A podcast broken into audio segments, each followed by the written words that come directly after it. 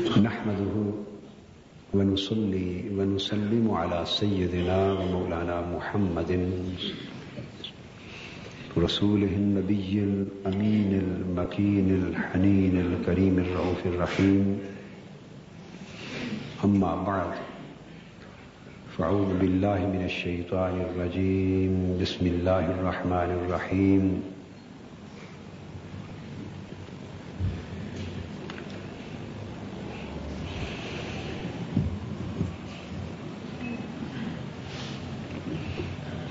قد أفلح من تزكى وذكر اسم ربه فصلى. وقال الله تبارك وتعالى قد أفلح من زكاها وقد خاب من دساها. وقال الله تبارك وتعالى ونهى النفس عن الهوى فإن الجنة هي المأوى. صدق الله مولانا العظيم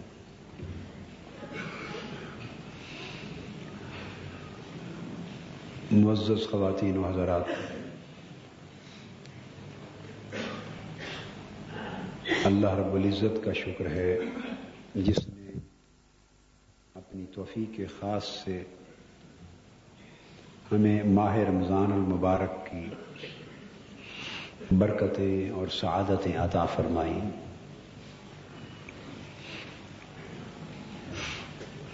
آج کے خطاب جمعہ سے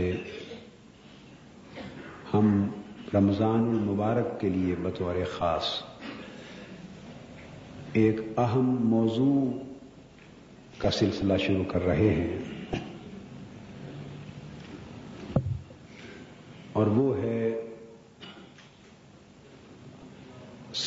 سات نفسوں کی حقیقت، ان کی صفات، عالم مثال میں ان کی صورتیں، ان کی تعبیرات اور ان کے دائروں سے خلاصی پانے کے طریقے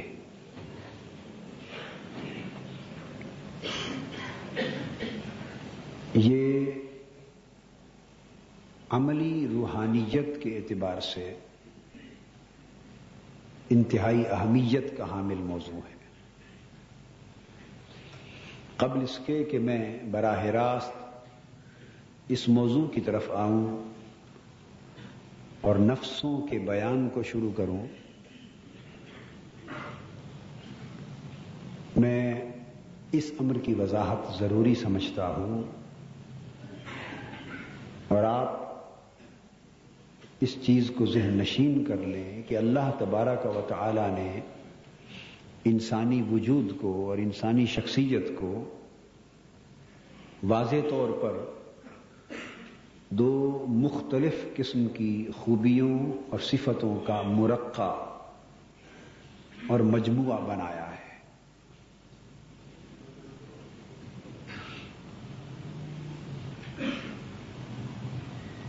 اور ان دو مختلف خوبیوں کے لیے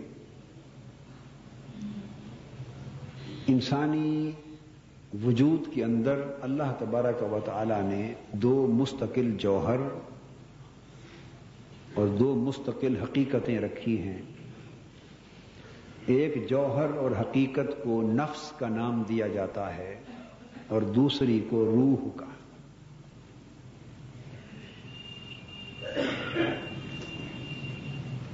جب اللہ تبارک و تعالی نے اس دنیا میں انسان کی تخلیق کی ابتدا فرمائی تو سیدنا آدم علیہ السلام کی تخلیق کے وقت جب روئے زمین پر گویا پہلا انسان معرض وجود میں آ رہا تھا، اللہ تبارک و تعالی نے آپ کی خلقت کا آپ کے پیدا کیے جانے اور آپ کی پیدائش کی ماہیت کا ذکر فرمایا۔ وہ دو مقامات قابل توجہ ہیں۔ ایک مقام پر اللہ جل مجدہ نے فرمایا، انی خالق بشرم من صلصال من حمیم مسنون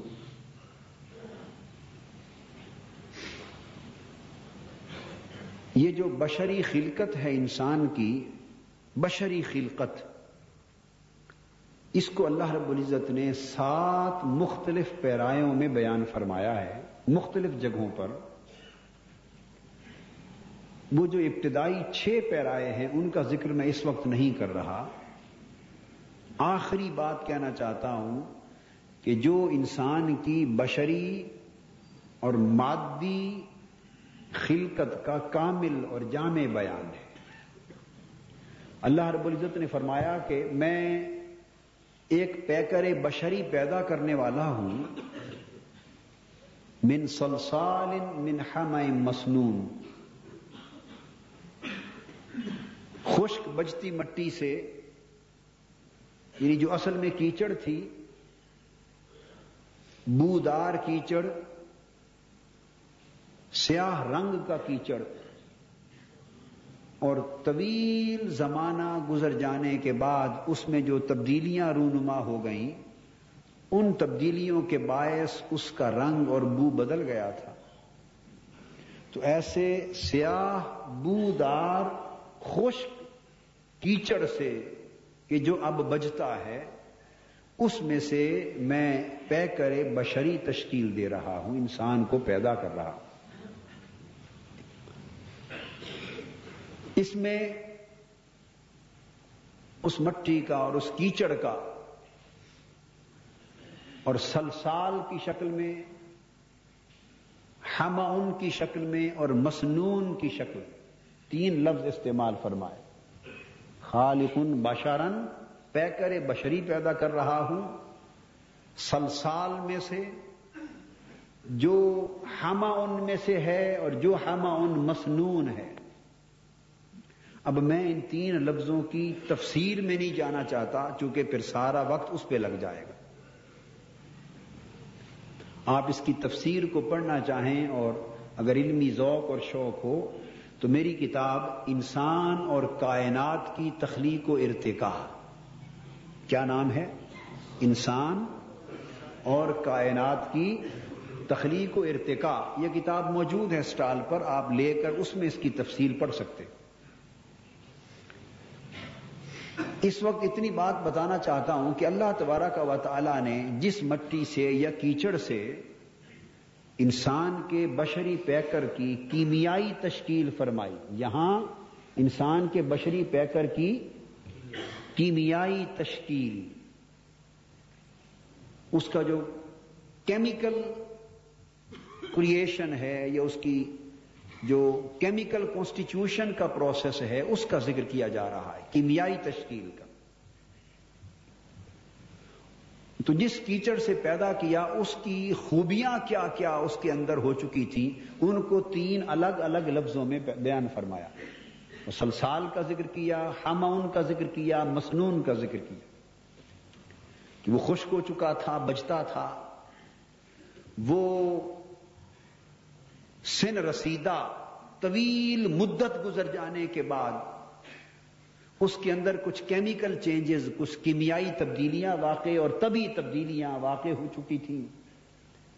اس کی رنگت بدل گئی تھی، اس کی بو بدل گئی تھی۔ یہ جو تمام چیزیں ہیں، تو ایک بات ذہن میں رکھ لیں کہ سائنس کے طالب علم اس کو جانتے ہیں کہ جب کسی بھی مادہ میں طبی اور کیمیائی تبدیلیاں آتی ہیں تو اس کے ساتھ اس کے خواص، اس کی خصوصیات پراپرٹیز یہ بھی بدل جاتی ہیں۔ اور بدل کر نئی خوبیاں، نئے خواص اس کے اندر پیدا ہو جاتے ہیں۔ تو یہ جو تین الفاظ بیان کیے گئے، اس کیچڑ اور مٹی کی شرح میں، یہاں سے پتا چلتا ہے کہ جس کیچڑ سے انسانی زندگی کی کیمیائی تشکیل وجود میں آئی، اس کے اندر کچھ خواص، کچھ خصوصیات، کچھ خسائل، کچھ خوبیاں پیدا کر دی گئی تھی۔ اب صاف ظاہر ہے، جو اس کے اندر پیدا ہو گئی تھی، وہ اس پیکر میں بھی منتقل ہوں گی، جو پیکر اس کیچڑ سے بنایا جا رہا ہے۔ یہ ایک رخ ہے۔ اس کو اتنا ذہن میں رکھ لیں۔ گویا اس بیان سے پتا چلا کہ انسان کے شخصیت اور انسان کے وجود کو اور انسانی پیکر کو جو ایک فیز اور ایک پہلو دیا گیا وہ مادی تھا۔ جس کا خمیر مٹی سے بنا تھا۔ اور اس مٹی میں کئی خوبیاں پیدا ہو گئی تھی یہ گویا اس کا ناسوتی جسم تھا انسان کا، ناسوتی وجود، بشری وجود، اس کا مادی وجود۔ اور اگر آپ اس کو تصوف اور روحانیت کی اصطلاح میں بیان کرنا چاہیں تو یہ انسانی شخصیت کا ظلماتی وجود۔ کیا؟ ظلماتی وجود۔ مٹی چونکہ پست شے ہے، پست شے ہے تو صاف ظاہر ہے، اس کے اندر جو خوبیاں پیدا ہوئی ہوں گی اور اس کے ذریعے سے جو خوبیاں انسانی شخصیت میں منتقل ہوئی ہوں گی، وہ خوبیاں بھی بنیادی طور پر پست ہوں گی آلہ نہ ہوں گی۔ یہ بات ذہن نشین میں آپ کو اصل سے بات سمجھا رہا ہوں کہ سارا کچھ دندا شروع کہاں سے ہوا؟ جس کشمکش میں ہم مبتلا ہیں، اس کی ابتدا کہاں سے ہوئی؟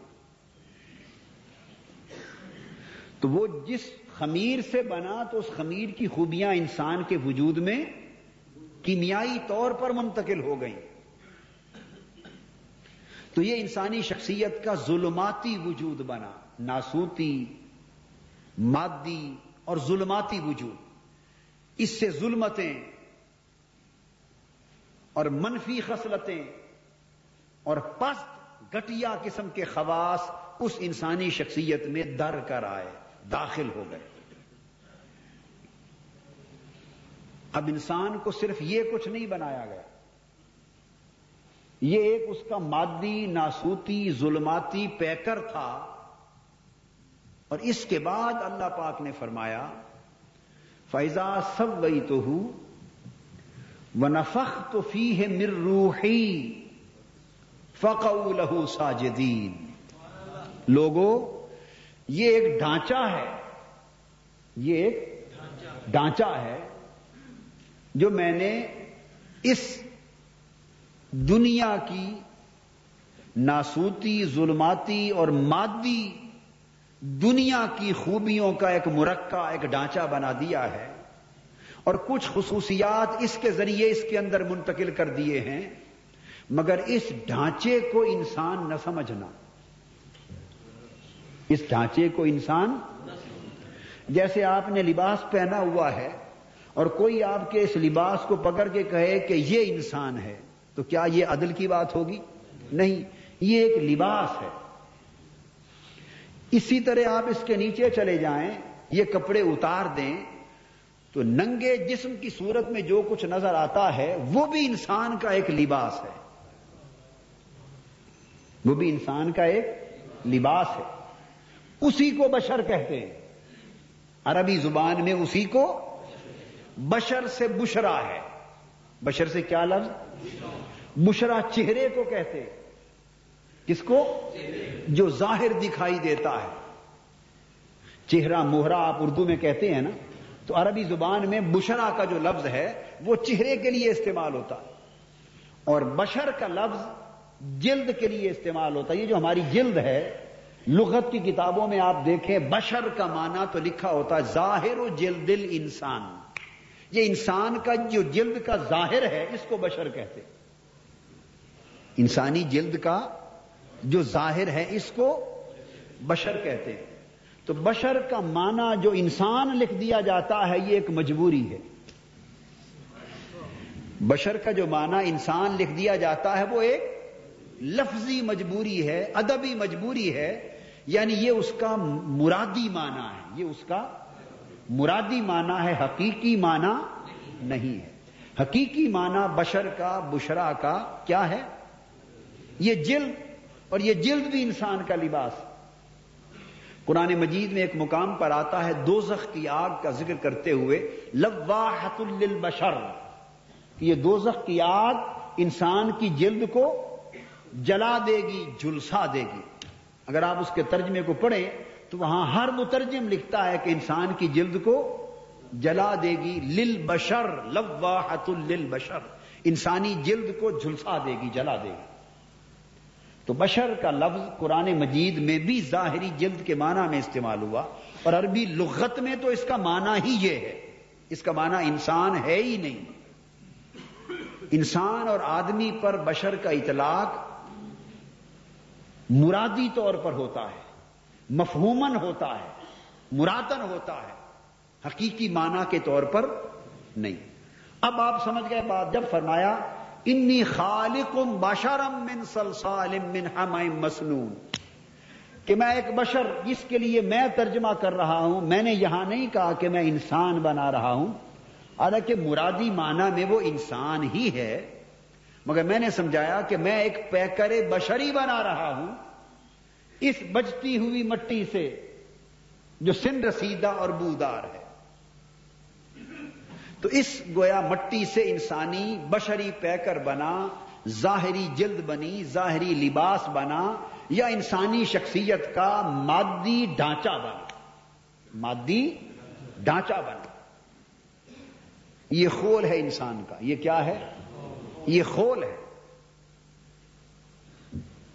اب اس کے بعد اللہ پاک نے فرمایا کہ یہ جو میں نے خول اور ڈھانچہ بنایا ہے، کہیں یہ نہ سمجھ لینا کہ یہی انسان ہے۔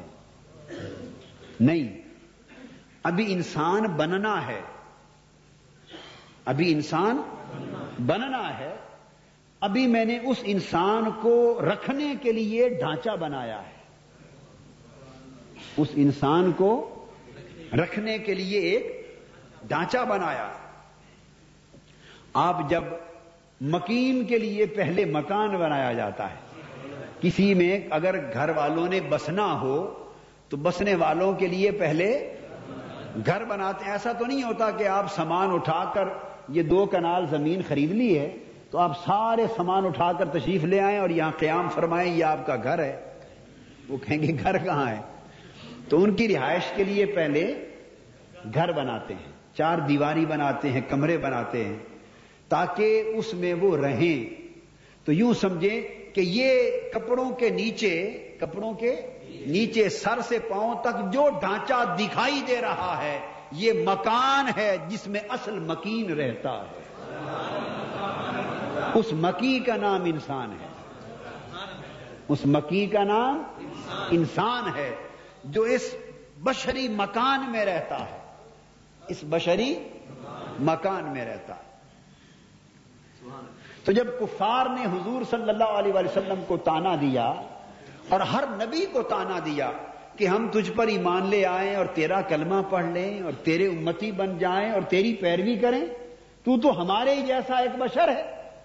اور ہر پیغمبر کو کافر کہتے تھے کہ ہم کیسے اس نبی کو مان لیں؟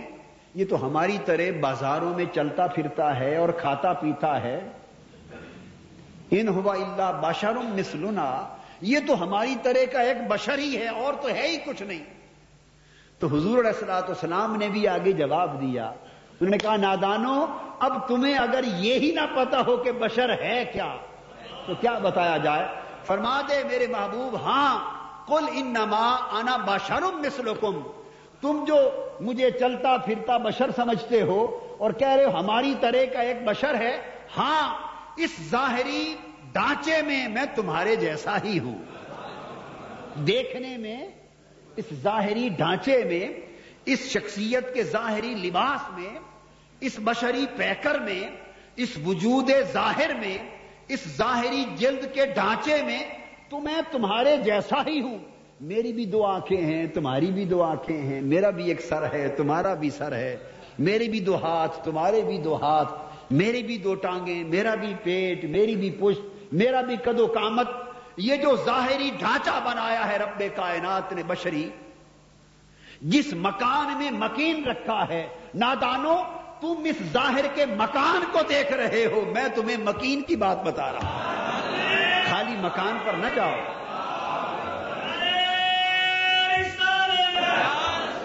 تو فرمایا اس ظاہری ڈھانچے میں جسے بشر کہتے ہیں، تو سو اس بشر ہونے میں تو میں تمہارے جیسا ہی ہوں، مگر تم نے کبھی اس سے آگے بھی جانک کر دیکھا؟ یوہا الیہ انما الہکم الہ واحد۔ تم اس مکان تک رہ گئے، اس ظاہری ڈھانچے پر اٹک کے رہ گئے، مگر تم نے اس سے آگے بھی دیکھا کہ ڈھانچہ بشری تمہارا بھی ہے۔ بشری ڈھانچہ میرا بھی ہے، مگر میرے ڈھانچے کے اندر کی کیفیت یہ ہے کہ اس پر خدا کا کلام اتر رہا ہے۔ اور خدا کا کلام خدا کی صفت ہے۔ خدا کا کلام خدا کی صفت ہے کہ میرے تن پر خدا کا کلام اتر رہا ہے اور اس کی صفت کا ورود ہو رہا ہے۔ کوئی تم میں سے بھی ایسا ہے جس کے ڈھانچے پر خدا کا کلام اتر سکے؟ تمہیں ظاہری ڈھانچے کی مسلیت تو نظر آ رہی ہے۔ مکان کی مسلیت تو نظر آ رہی ہے، مگر مکینوں میں جو فرق ہے وہ دکھائی نہیں دے رہا۔ مکینوں میں جو فرق ہے وہ دکھائی نہیں دے رہا۔ تو دراصل انسان خالی مکا کا نہیں، مکانو مکی کا نام ہے۔ مکانو مکی کا نام ہے۔ تو اصل تو مکی ہوتا ہے۔ مکان تو اس کی رہائش کے لیے بنایا جاتا ہے۔ ابھی آپ کو مثال دیتے ہیں، دیکھیے، یہ ٹیوب ہے آپ کے سامنے۔ یہ ٹیوب ہے، دو چار مثالیں دیتا ہوں۔ شیشے کی بنی ہوئی ہے، تو بولی اصل کیا ہے؟ دکھائی تو یہی دیتی ہے۔ دکھائی تو جو بھی دیکھے گا، اسے یہی کچھ ہی نظر آئے گا، اس کے اندر کیا ہے؟ وہ تو پردے میں ہے۔ مگر اصل یہ ہے جو دکھائی دے رہی ہے یہ اصل وہ ہے جو دکھائی نہیں دیتی؟ بولیے نا۔ اصل تو اندر وہ راڈ ہے، وہ تار ہے جو چمک رہی ہے، جس سے نور پھوٹ رہا ہے۔ تو اصل ٹیوب تو وہ ہے، دراصل چونکہ اسے براہ راست دیکھنے کی ہم میں طاقت نہیں، ہماری نگاہوں میں اتنی سخت نہیں، اتنی صلاحیت نہیں، اتنی استعداد نہیں، اتنی قوت برداشت اور تحمل نہیں کہ اگر یہ پردہ ہٹ جائے تو ہم اس راڈ کو چمکتا ہوا براہ راست دیکھ نہ سکیں۔ اور اگر اسے چھو جائیں تو اسی لمحے مر جائیں۔ یہ رب کا کرم ہے کہ جو لوگ اس اصل چمکتے ہوئے راڈ کو دیکھنے کے قابل نہ تھے، رب نے چاہا کہ تم دیکھ بھی سکو، نور کی خیرات بھی لے سکو۔ سو اصل کو چھپا دیا، روڈ کا پردہ روڈ، اس پر شیشے کا پردہ چڑھا دیا۔ جن کی نگاہ ظاہر بھی تھی، انہوں نے دیکھا اور سمجھا کہ اصل سب کچھ یہ ہے۔ جن کی نگاہ پردے سے گزر گئی، انہوں نے کہا، نادانو، یہ اصل نہیں، یہ پردہ تو تمہارے لیے ہے، چمکنے والا اندر ہے۔ چمکنے والا اندر ہے۔ سو وہ لوگ، وہ وجود نبوت، وہ پیکر نبوت، جس کو رب کائنات نے فیضا سب تو ہوں وہ نفق فی ہے مر روحی فرمایا، جب میں اس ظاہری پیکر کو سنوار لوں، اس ظاہری پیکر کو متوازن کر لوں، درست کر لوں، سنوار لوں، اس کا تصویہ کر لوں، تو پھر میں کیا کروں گا؟ نفق تو فی ہے مر روحی تو پھر میں اس کے اندر اپنی روح پھونکوں گا۔ اس کے اندر اپنی روح پھونکوں گا۔ تو تمہارے دکھانے کے لیے انی خالقم بشرم من سلسال من حم مسنون بنا دیا۔ تمہارے دکھانے کے لیے یہ روڈ بنا دیا، یہ پیکر بشری بنا دیا۔ اور پوری دنیا کو چمکانے کے لیے نفخت فی ہے مر روحی، اللہ نے اپنی روح اور اپنے نور کا چراغ جلا دیا۔ باری تعالی ایسا کیوں کیا؟ فرمایا، ہے تم میں سے کوئی؟ کہ جو میرے نور کے جلتے ہوئے چراغ کو پردے کے بغیر دیکھ سکے۔ اگر اوپر پردے بشریت نہ ہو، یہ ایران کے کونسلیٹ جنرل آئے ہیں، ان کو خوش آمدید کہتے ہیں۔ تو ہے تم میں سے کوئی جس کی نگاہ میں یہ سکت ہو کہ اس، یہ آپ جو سمجھ لیں کہ یہ روڈ ہے نا، یہ پردہ بشریت ہے۔ یہ پردہ بشریت۔ اور اس کے اندر جو کچھ ہے وہ نفخت فی ہے مر روحی کی مثال ہے۔ وہ چمک رہا ہے۔ اوپر اس کی چمک کو کنٹرول کیا جا رہا ہے۔ تاکہ ہاتھ لگے تو مر بھی نہ سکو اور دیکھنا چاہو تو چندیاؤ بھی نہیں، آنکھیں چندیائیں بھی نہیں۔ تو فرمایا کہ انسان کو اس طرح بنایا کہ دراصل اس کے اندر تو میں نے اپنی روح کا چراغ جلایا ہے، اپنے نور کا چراغ جلایا ہے۔ تو من میں روح کا چراغ جل رہا ہے، اس کو کوئی دیکھ نہیں سکتا۔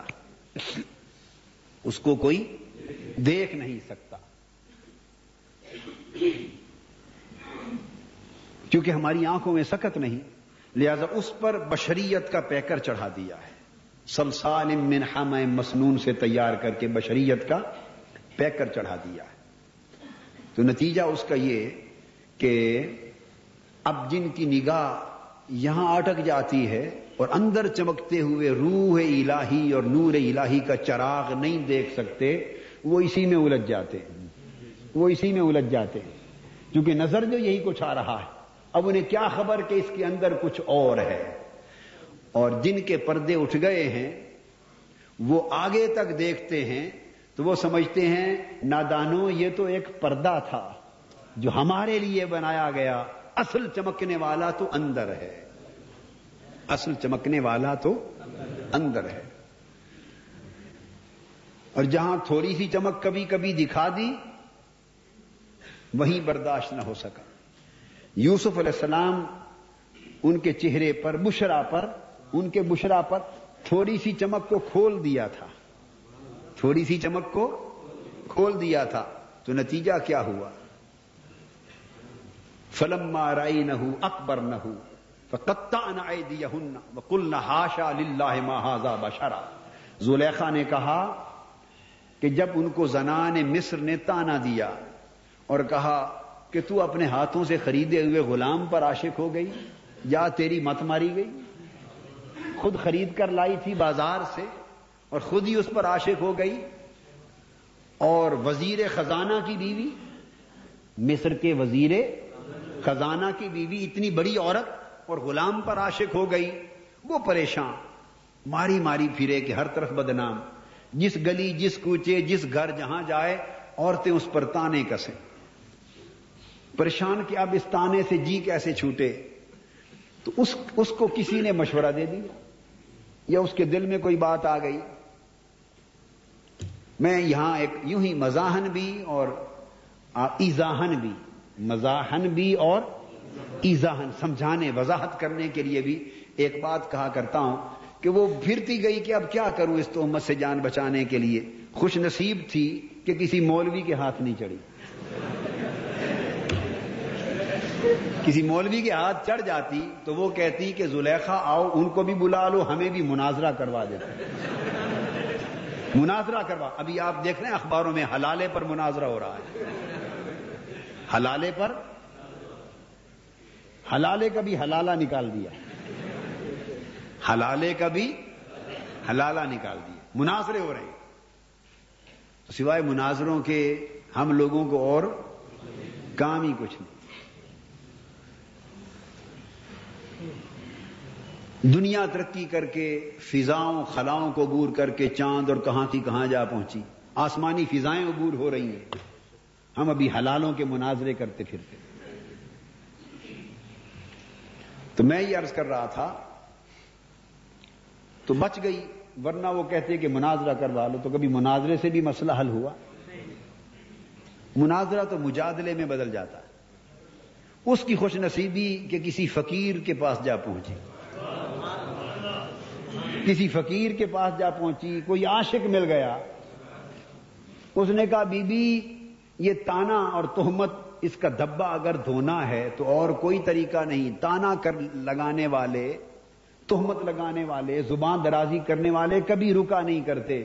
ایک ہی طریقہ ہے، جو تو نے دیکھا ہے، تھوڑا سا انہیں بھی دکھا دے۔ جو تو نے دیکھا ہے، تھوڑا سا انہیں بھی دکھا دے۔ تو بس جان ہی چھوٹ جائے گی۔ اس نے پھر ساری عورتوں کو جمع کر لی۔ یہ بتا رہا ہوں کہ جو نور بشریت سے تھوڑا سا جہاں چھن کر آتا ہے، وہاں کیفیت کیا ہوتی؟ ہے تو نتیجہ تن ان ساروں کو بٹھا کر قطاروں میں ان کے ہاتھ میں پھل دے دیے تیز چھریاں دے دی۔ یوسف علیہ السلام کی منت سماجت کی کہ آپ ایک لمحے کے لیے ان کے سامنے سے گزر جائیے۔ یوسف علیہ السلام چہرے پر نقاب رکھتے تھے۔ نقاب پلٹا۔ ان کے سامنے سے گزر گئے۔ ان کی نگاہ جو یوسف علیہ السلام کے حسین چہرے پہ پڑی، قرآن کہتا ہے قطع نہ کل نہ ہاشا لاہ محاذہ بشرا۔ چھریاں چل گئیں، پھل گر گئے، ہاتھ کٹ گئے۔ وہ اپنی انگلیاں کاٹتی رہ گئیں اور نگاہیں حسن یوسف کو تکنے میں جمی کی جمی رہ گئی ہوش نہ رہا۔ نہ خون بہنے کا ہوش، نہ ہاتھ کٹ جانے کا ہوش۔ جب یوسف علیہ السلام گزر گئے، ہاتھ کٹ گئے، خون بہ گئے، دیر کے بعد جب ہوش آیا کہ یہ کیا بیتا، تو کہنے لگی کل نہ ہاشا للہ ہے ماہذا بشرا، خدا کی قسم، یہ تو بشری نہیں ہے۔ یہ تو جب تک دیکھا نہ تھا، بشر بشر کی رٹ تھی۔ جب تک دیکھا نہ تھا، بشر بشر کی غلام غلام کی رٹ تھی۔ اور ایک بار دیکھ لیا تو زبانیں بند ہو گئی پیر میر علی شاہ صاحب یہاں فرماتے ہیں، کوئی مثل نہیں ڈھولن دی کوئی مثل نہیں ڈھولن دی چپ کر میرے علی اتنا جا نہیں بولن دی تو جو لوگ دیکھ لیتے ہیں، وہ چپ کر جاتے ہیں۔ جو دیکھ لیتے ہیں، وہ چپ کر۔ اگر خاموش رہوں میں، تو تو ہی ہے سب کچھ۔ جو کچھ کہا تو تیرا حسن ہو گیا محدود۔ وہ چپ کر جاتے۔ یہ کیفیت تھی جہاں وہ اندر کا نور، وہ چراغ نور بنا فخت فی ہے مر روحی۔ اس پردہ بشریت سے ذرا چھن کر آ رہا تھا۔ حسن کی شکل میں چھن کر آ رہا تھا۔ وہ یوسف علیہ السلام کا پردہ بشریت تھا کہ اندر کا نور چھن گیا اور باہر آ گیا۔ اور حضور کا پردہ بشریت ان سے کہیں زیادہ مضبوط تھا۔ ان سے کہیں زیادہ مضبوط تھا۔ موسا علیہ السلام پر جب نور حق کا پرتو پڑا، تور پر نور حق کا پرتو پڑا۔ جب عرض کی عرب بیارے نہیں انضر الی مولا مجھے دکھا، میں ایک نظر تیری طرف کر لوں۔ اللہ پاک نے فرمایا، لم ترانی، تو مجھے ہرگز نہیں دیکھ سکتا۔ تو کیا کیا جائے مولا؟ جی مچلتا ہے، طبیعت چاہتی ہے کہ کبھی تیرے حسن آواز تو میٹھی میٹھی کان میں آتی ہے۔ جی چاہتا ہے، جس کو سنتا ہوں کبھی اس کو تک بھی سکتا۔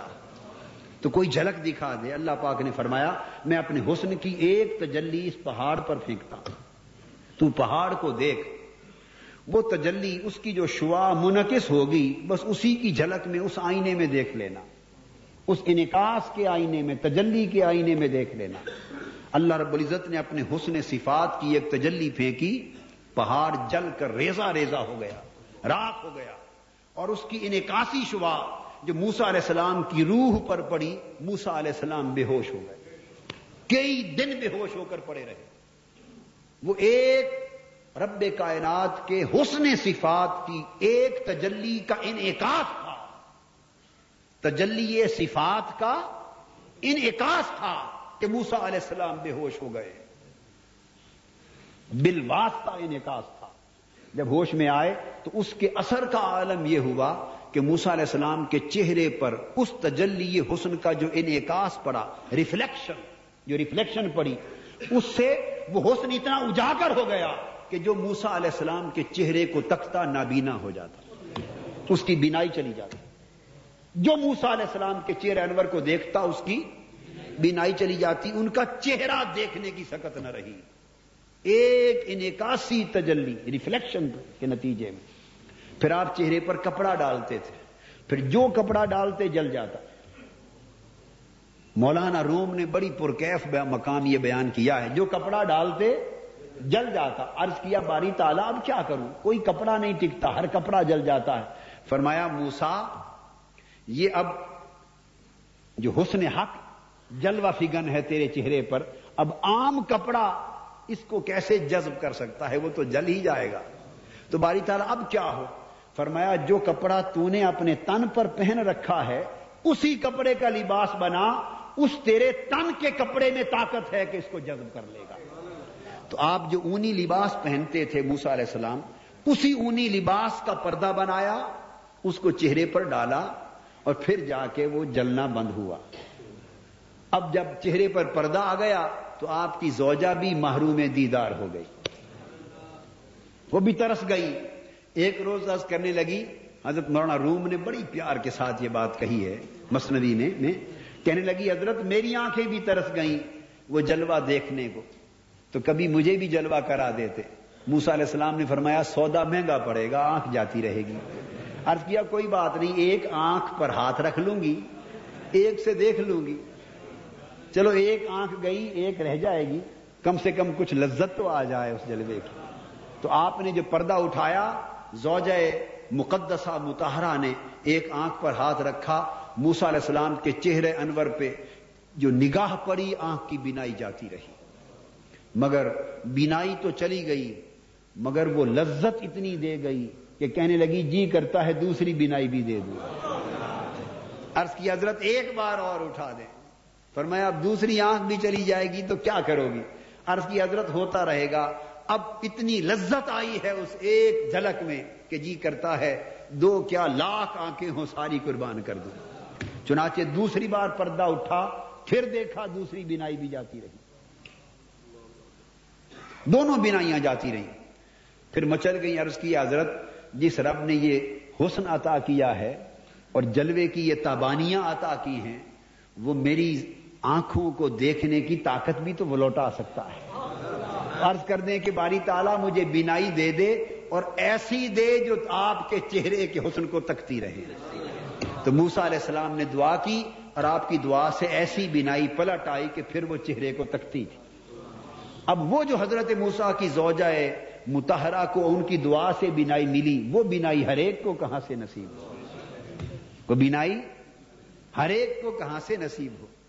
سو حضور نبی اکرم صلی اللہ تعالی علیہ وآلہ وسلم، یہ تو حسن یوسف تھا، پھر یہ حسن موسا تھا، اور کہاں پھر حسن مصطفیٰ؟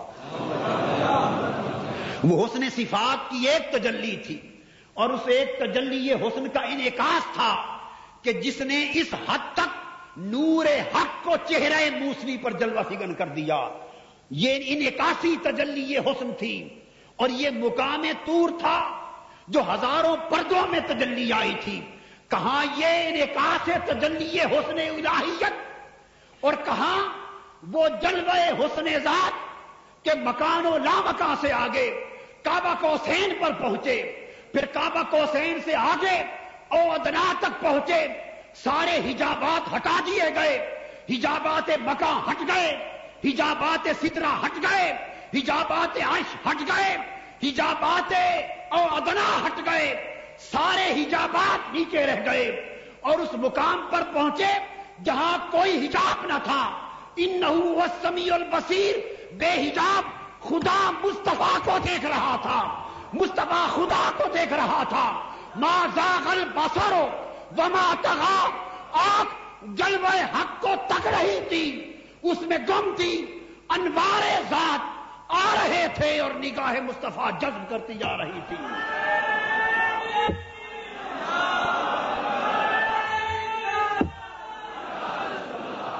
اور پھر ان انوار حسن ذات کو، ان تجلیات جلوہ حق کو، آقا علیہ السلام نے اپنے وجود میں، اپنے چہرے انور میں، اپنی ہستی میں، اپنے جسم میں، اپنی روح میں، اپنے قلب میں، اپنے سہ میں، اپنی خفی میں، اپنے لطائف میں اس طرح جذب کر لیا، اس طرح سمو لیا کہ بس صورت یہ ہو گئی کہ حضور کی ذات کے دو رخ بن گئے۔ حضور کی ذات کے دو رخ بن گئے۔ وجود مصطفیٰ کا رہ گیا، صفات خدا کی ہو گئی۔ ذات مصطفیٰ کی رہ گئی اور حضور کی صفات مٹ گئی۔ حضور کی اپنی صفات مٹ گئی اور ان پر خدا کی صفات کا رنگ چڑھ گیا۔ اب جب آقا زمین پر آئے، ایک نظر میں دو جلوے ہو گئے۔ ایک نظر میں دو جلوے ہو گئے جو حضور کو تکتا، ذات مصطفیٰ کی نظر آتی، صفات خدا کی نظر آتی۔ ان نقل اللہ خلق نظیم کا جلوہ ہو گیا۔ اور کان خلق القرآن کا منظر بن گیا۔ اب اس کیفیت کے ساتھ جو ذات ہو اس کے جلوہ نور پر اتنا مضبوط پردہ بشریت اور پیکر بشریت اور حجاب بشریت نہ ہو تو اور کیا ہو؟ تو یہ مرتبے اور مقام کے مطابق نور کا چمکنا بھی مرتبے کے مطابق اور بشریت کی جلا بھی مرتبے کے مطابق۔ تو نتیجہ کیا ہوتا ہے کہ جب نور طاقتور ہوتا ہے تو حجاب کو بھی منور کر دیتا ہے۔ یہ ٹیوب حجاب ہے۔ اندر چمکنے والا نور ہے۔ وہ روشنی کا منبع ہے۔ یہ نور حجاب ہے۔ اب آپ دیکھیے، جب یہ ٹیوب جلتی ہے، یہ بلب جلتا ہے۔ بلب اس کے سامنے آپ کھڑے ہوتے ہیں تو آپ کا سایہ نظر آتا ہے۔ ہے وہی روشنی۔ سامنے آپ کھڑے ہوتے ہیں تو آپ کا سایہ نظر آتا ہے۔ لیکن جب وہ روشنی نکلتی ہے تو اس کبھی ٹیوب والے شیشے کا بھی سایہ کبھی دیکھا؟ دیکھا؟ یہ بھی روشنی کے آگے۔ اس کا سایہ نہیں پڑتا۔ میں اور آپ ہم کھڑے ہوتے ہیں تو سایہ پڑتا ہے۔ کیوں نہیں پڑتا؟ اس لیے کہ یہ شیشہ ٹرانسپیرنٹ ہے۔ یہ ٹرانسپیرنسی کا ایک قاعدہ ہے۔ ہمارا سایہ کیوں پڑتا ہے؟ کہ ہمارا وجود ثقیل ہے۔ کثیف ہے۔ ہماری بشریت میں کثافتیں ہیں۔ ہماری بشریت میں، ہمارے پیکر میں کثافتیں ہیں۔ شکل ہے، بھاری پن ہے۔ کثافتوں بھرا جسم ہے۔ ٹرانسپیرنٹ نہیں ہے۔ تو جب نور، یہ روشنی ہم پر پڑتی ہے تو آر پار نہیں جا سکتی۔ کیا؟ آر پار نہیں جا سکتی۔ جب آر پار نہیں جا سکتی تو جتنی جگہ پر ہمارا وجود ہے، اس کی بیک پر روشنی نہیں پڑتی، وہ اندھیرا بن جاتا ہے۔ اس اندھیرے کو سایہ کہتے جو ہمارے وجود کے روشنی میں درمیان میں حائل ہو جانے کی وجہ سے جو پیچھے اندھیرا بنتا ہے، اس اندھیرے کو سایہ کہتے ہیں۔ تو حضور تو اندھیروں کو ختم کرنے آئے تھے۔ سایہ اندھیرے کا نام ہے، اپنا سایہ کیسے ہوتا؟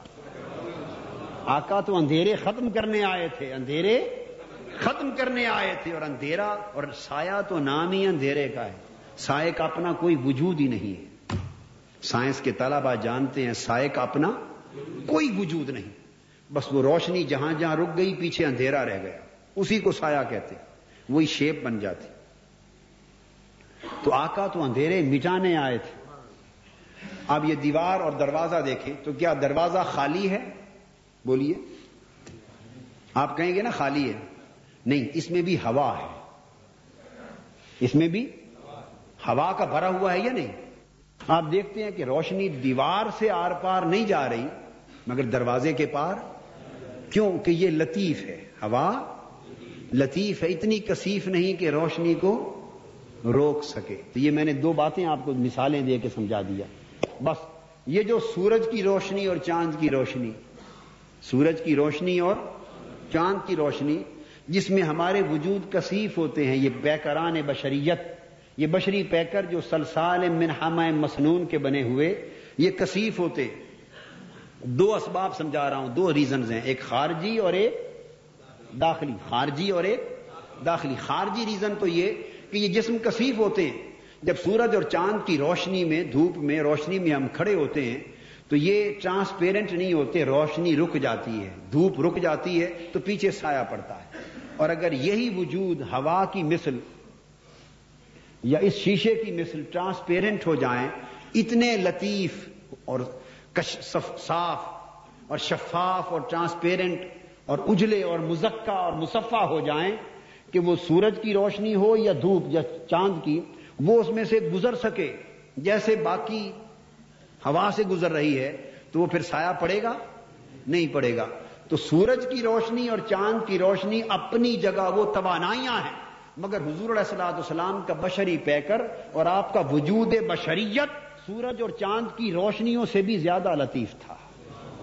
آقا کا وجود اطہر بھی سورج اور چاند کی روشنی سے بھی زیادہ یعنی جو یہ مادی دنیا کے جو نور ہیں ان نوروں سے زیادہ حضور کا جسم مادی لطیف تھا۔ پیکر بشری اس کائنات کے نور سے بھی زیادہ لطیف تھا۔ اس لیے یہ روشنی آقا پر پڑتی تو جسم اتنا ٹرانسپیرنٹ تھا کہ اس سے سایہ وجود میں نہ آتا۔ اور داخلی سبب کیا تھا؟ داخلی سبب یہ کہ جسم ٹرانسپیرنٹ تھا اور اندر ٹیوب کی طرح روشنی جل رہی ہے۔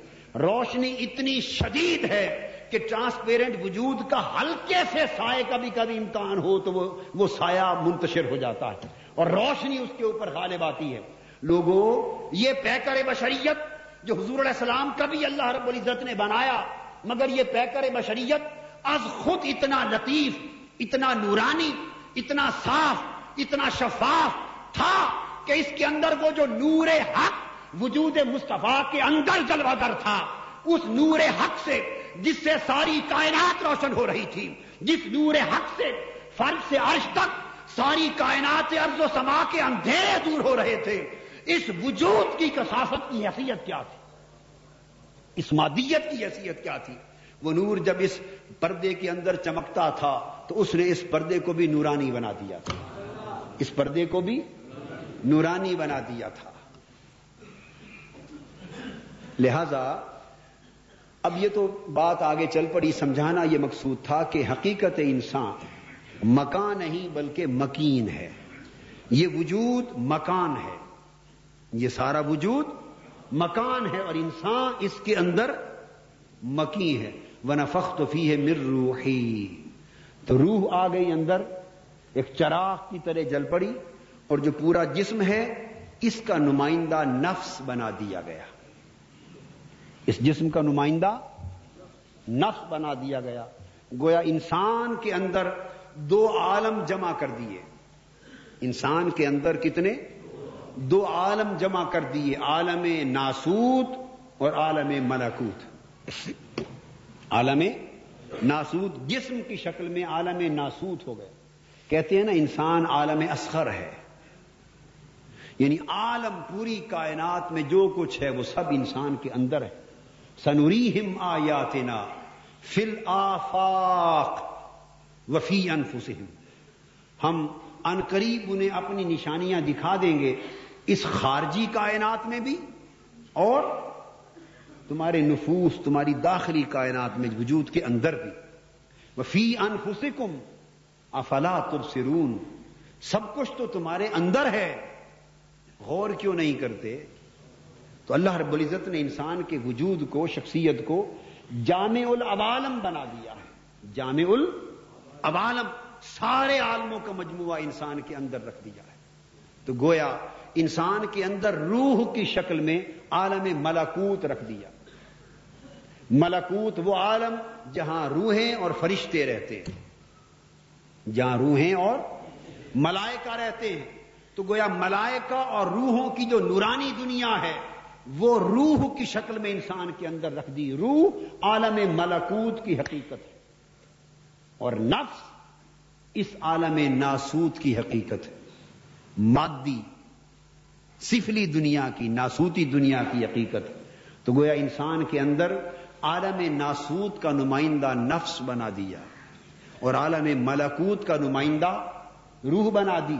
چنانچہ ان دونوں کی بنا پر انسان کے اندر دو قوتیں رکھ دی۔ کیا؟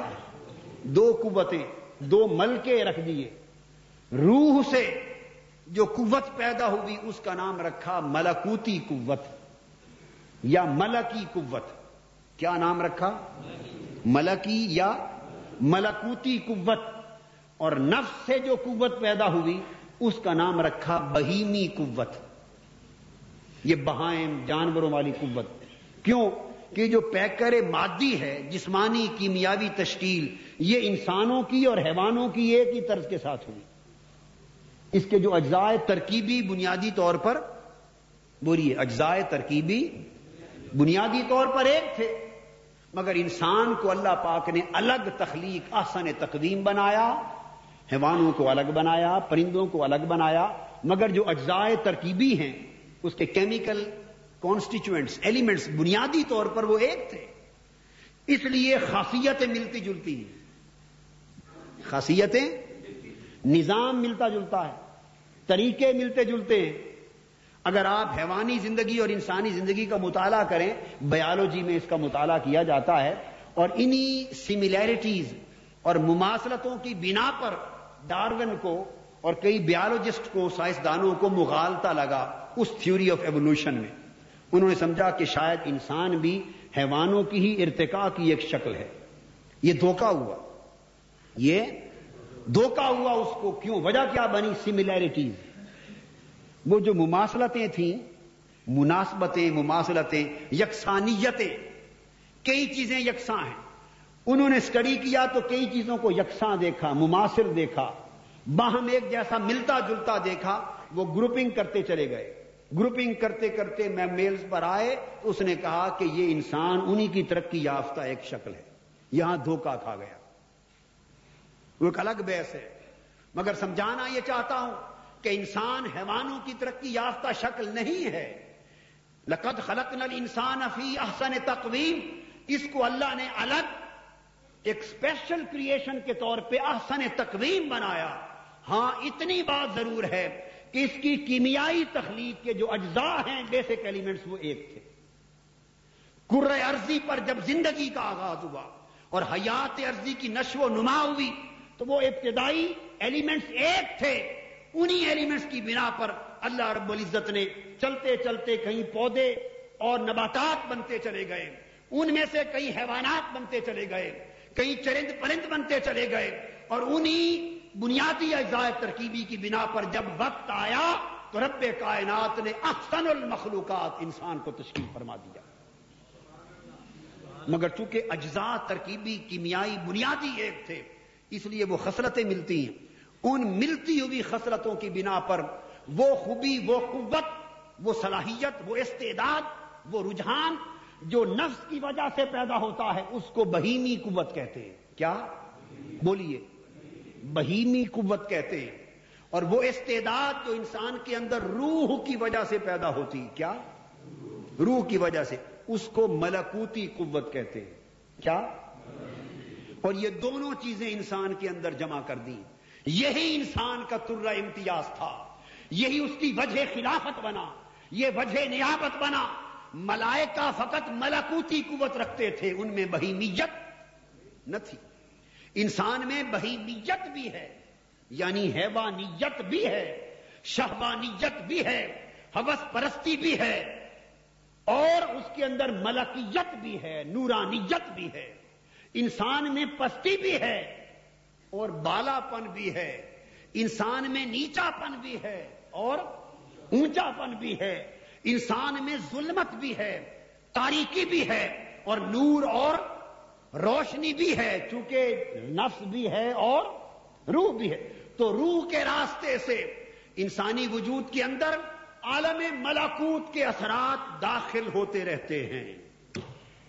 روح کے راستے سے، روح کے انسانی وجود کے اندر عالم ملاکوت کے انوار و تجلیات آتے رہتے ہیں۔ عالم ملاکوت کے اثرات آتے رہتے ہیں۔ عالم ملاکوت کی کیفیات پیدا ہوتی رہتی ہیں اور نفس کے راستے سے بہیمیت، شہوانیت اور حیوانیت کی خسرتیں انسان کے اندر زور پکڑتی رہتی ہیں۔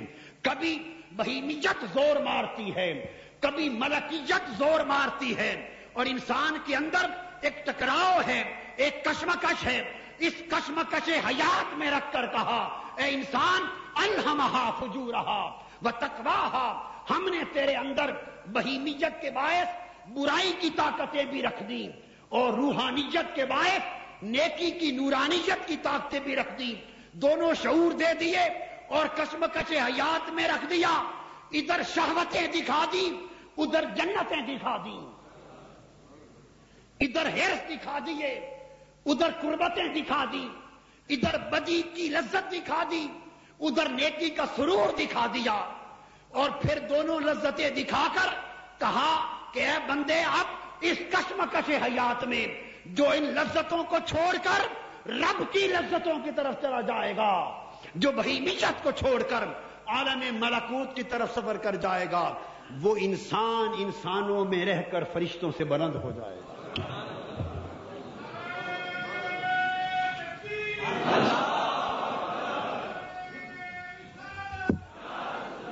لیے جب فرشتوں نے کہا تھا، آخری بات سمجھ لیں تاکہ آج کی گفتگو ختم کر دوں۔ بنیاد آج بن گئی۔ نفس اور روح کی اگلے جمعہ سے انشاءاللہ نفس کی اقسام کا بیان ہوگا۔ اس لیے جب آدم علیہ السلام کی تخلیق کا وقت آیا، تو ملائکہ نے سوال کیا، کہا اتاج الفیہ میں یوف سے وہ یسفک الدما اے اللہ، تو اس زمین میں ایسے شخص کو خلیفہ بنا رہا ہے۔ اور اپنا نائب اور مظہر بنا رہا ہے جو فساد بپا کرے گا، جو خون خرابہ کرے گا، قتل و غارت گری کرے گا۔ فرشتے عالم الغیب نہ تھے۔ ابھی تو ہوا ہی کچھ نہیں تھا۔ ابھی تو پہلا انسان ہی پیدا نہیں ہوا، فساد کہاں سے ہو جانا تھا؟ کچھ بھی نہیں ہوا تھا، دیکھا بھی نہیں تھا۔ تو سوال یہ ہے کہ دیکھے بغیر ملائکہ یہ کیسے کہہ رہے تھے؟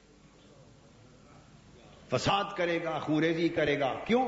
وہ سرشت کو دیکھ رہے تھے کہ جس سلسال سے انسان بن رہا ہے من ہم مسنون سے بن رہا ہے، اس میں مٹی ہے، اس میں پانی ہے، اس میں آگ ہے، اس میں ہائیڈروجن ہے، اس میں آکسیجن ہے، اس میں کاربن ہے، اس میں یہ یہ مادے ہیں، یہ یہ خواص ہے جب یہ ساری ملیں گی تو انسان جب مرکہ بنے گا، انسان جب مرکہ بڑھے گا۔ تو وہ قتل و غارت کرے گا، وہ بہیمیشت کی طرف جائے گا، مار دھاڑ کرے گا، جرائم کرے گا، لوٹ مار کرے گا، شہوت پرست ہوگا، ہرس پرست ہوگا اور وہ اس طرح قتل و غارت گری کا بازار گرم کر دے گا۔ وہ سرشت سلسال کی، وہ سرشت ہمائن کی، وہ سرشت مسنون کی، وہ سرشت پیکر بشریت کی، دیکھ کر اس کا انالیسس کر کے، اس کا تجزیہ کر کے اس کی بنیادی پراپرٹیز اور خواص کو دیکھ کر وہ کہہ رہے تھے کہ یہ انسان یہ کچھ کرے گا۔ اللہ پاک نے فرمایا، انی عالم و مالا تعالم انہوں نے ساتھ اپنی پیشکش کر دی۔ عرض کیا، مولا، یہ جرائم کر سکتا ہے قطر و غارت گری۔ اسے خلیفہ کیوں بناتا ہے؟ ہمیں اپنا خلیفہ بنا۔ ہمیں دیکھ، ہم جرائم ہی نہیں کرتے۔ کوئی گناہ نہیں کرتے، قطر و غارت گری نہیں کرتے، تباہی نہیں مچاتے، ہم کچھ نہیں کرتے۔ ہم نہ سب بھی ہو بے ہم دے کا ون قدس ہم ہر وقت تیری تسبیح کرتے ہیں، اللہ اللہ کرتے ہیں، تیری حمد کرتے ہیں، تیرے سجدے بجا لاتے ہیں، تیری عبادت کرتے ہیں مولا۔ ہم سراپا پے کرانے عبادت، پے کرانے تسبیح، پے کرانے تحمید، پے کرانے تحلیل، پے کرانے بندگی۔ ہم تیری خلافت کے حقدار ہیں، ہمیں خلیفہ بنا لے۔ رب نے کہا، تمہیں کیا خبر؟ تم جو یہ ناز کرتے ہو کہ گناہ نہیں کرتے اس میں فخر کی کیا بات ہے؟ تم گناہ کر ہی نہیں سکتے۔ تم گناہ؟ تمہارے اندر گناہ کا ملکہ ہی نہیں ہے، استعداد ہی نہیں ہے، صلاحیت ہی نہیں ہے۔ تم گناہ کرنے کی چاہت ہی نہیں کر سکتے۔ گناہ کی خصلت ہی تمہارے اندر نہیں رکھی۔ تو جب میں نے گناہ کا ملکہ ہی نہیں رکھا، تو گناہ نہ کرنا تمہارا کون سا کمال ہو گیا؟ تو جب رکھا ہی نور ہی نور ہے تو صبح و شام عبادت نہ کرو تو اور کیا کرو گے؟ تسبیح نہ کرو تو اور کیا کرو گے؟ سو تمہارے اندر تو سرے سے کشمکش ہی نہیں۔ سرے سے کشمکش ہی نہیں۔ ایک شخص اگر مادر زاد بیمار ہو اور اس کے اندر سرے سے جنسی طاقت ہی نہ ہو۔ سرے سے جنسی طاقت ہی نہ ہو، بالکل سرے سے جنسی طاقت نہ ہو، بیمار ہو۔ اور وہ کہے، اسی سال کی عمر میں پہنچ کر کے اللہ کا شکر ہے، میں نے پورے اسی سال کی زندگی میں آج تک کوئی گناہ نہیں کیا۔ تو اس کو شاباش دیں گے؟ بھئی تیرے اندر گناہ کی طاقت ہی نہیں ہے، تو تو نے گناہ نہ کر کے کون سا کمال کیا؟ جواب دیا ملائکہ کو کہ تمہارے اندر میں نے گناہ کا ملکہ ہی نہیں رکھا۔ تم اگر سراپا عبادت کے پیکر ہو تو کون سا کمال ہے؟ تم خلافت کے حقدار نہیں۔ خلافت کا حقدار وہ ہوگا جس میں گناہ کی طاقت ہو، گناہ کا ماحول ہو، گناہ کے حالات میسر ہو، وہ گناہوں کے ماحول میں گرا ہو، اندر بھی نفس ہو، باہر بھی شیطان ہو، ماحول بھی گناہوں کا ہو اور گناہ کہہ سکتا ہو، مگر میرے خوف کے باعث گناہوں سے پاک ہو جائے۔ گا میری محبت کے باعث گناہوں سے پاک ہو جائے۔ میری قربت کے باعث دنیا کی لذتیں چھوڑ دے۔ دنیا کی راحتیں چھوڑ دے۔ دنیا کی شہوتیں چھوڑ دے۔ اسے نفس، اسے شہوت، اسے لذت بلا رہی ہو کہ آؤ، اس شراب میں لذت ہے، اس زنا میں لذت ہے، اس بدکاری میں لذت ہے، ان گناہوں میں لذت ہے، ان میں کیف ہے، سرور ہے گنا پکار رہے ہو۔ اسے نفس تھپکیاں دے دے کے سلا رہا ہو کہ سردی کی راتیں ہیں، گرم نرم لحاظ ہے۔ اس میں سو نماز ہوتی رہے گی۔ گرمی کا وقت ہے۔ کیا خوب سہانی نیند آ رہی ہے۔ نفس سلا رہا ہو اور اس کے اندر روح اس کو کہے، ارے ظالم نفس، اس لحاظ کو چھوڑ۔ تیرے گرم بستر سے بڑھ کر سجدے کی لذت عزیز ہے۔ اے نیند تیری راحت سے بڑھ کر خدا کے حضور تڑپنا عزیز ہے۔ اے شراب، تیرے نشے سے بڑھ کر خدا کی معرفت کی شراب عزیز ہے۔ اے میں کدو تم سے بڑھ کر خدا کی قربت کا میں کدا عزیز ہے۔ تو وہ پھر ساری لذتوں اور گناہوں کو لات مار دے اور بدی کے ماحول میں رہ کر نیک ہو جائے اور پرایوں میں رہ کر میرا اپنا بن جائے۔ پرایوں میں رہ کر میرا اپنا بن جائے۔ اور دوریوں میں رہ کر میرا قریب ہو جائے۔ تو حقدار خلافت کا وہ ہے جو کشمکش حیات کے مرلوں سے گزر کر مجھ تک آ پہنچے۔ یعنی نفس و روح کی کشمکش ہو، نفس و روح کی کشمکش ہو۔ رہے نفس کی دنیا میں، مگر من کے روح کا رہے۔ نفس و روح کی کشمکش ہو، رہے نفس کی دنیا میں، مگر بن کر روح کا رہے۔ ملکوت اور ناسوت کی کشمکش ہو۔ رہے عالم ناسوت میں، مگر بسے ملکوت میں۔ ہائے ہائے ہائے ہائے رہے ناسوت میں، مگر بسے ہائے ہائے ہائے بسے ملاکوت میں۔ بیٹھا ناسوتیوں کے پاس ہو۔ بیٹھا ناسوتیوں کے پاس ہو۔ دھیان ملاکوتیوں کی طرف ہو۔ جو آدمی اس کشمکش میں یوں کامیاب ہو جائے گا، اسے میں اپنی خلافت کا اور نیابت کا سزاوار ٹھہراؤں گا، تاج پہناؤں گا، اس کے ذریعے پھر دنیا کے حالات کو بدل دوں گا۔ تو یہ روح اور نفس اور ملاکوت اور ناسوت کا اجتماع بیان ہوا۔ اب آپ سمجھ گئے کہ نفس کیا بلا ہے، کہاں سے آیا ہے اور کیا چاہتا ہے۔ آئندہ جمعہ سے انشاءاللہ نفس کی اقسام کا بیان شروع ہوگا۔ وما علینا الا البلاغ۔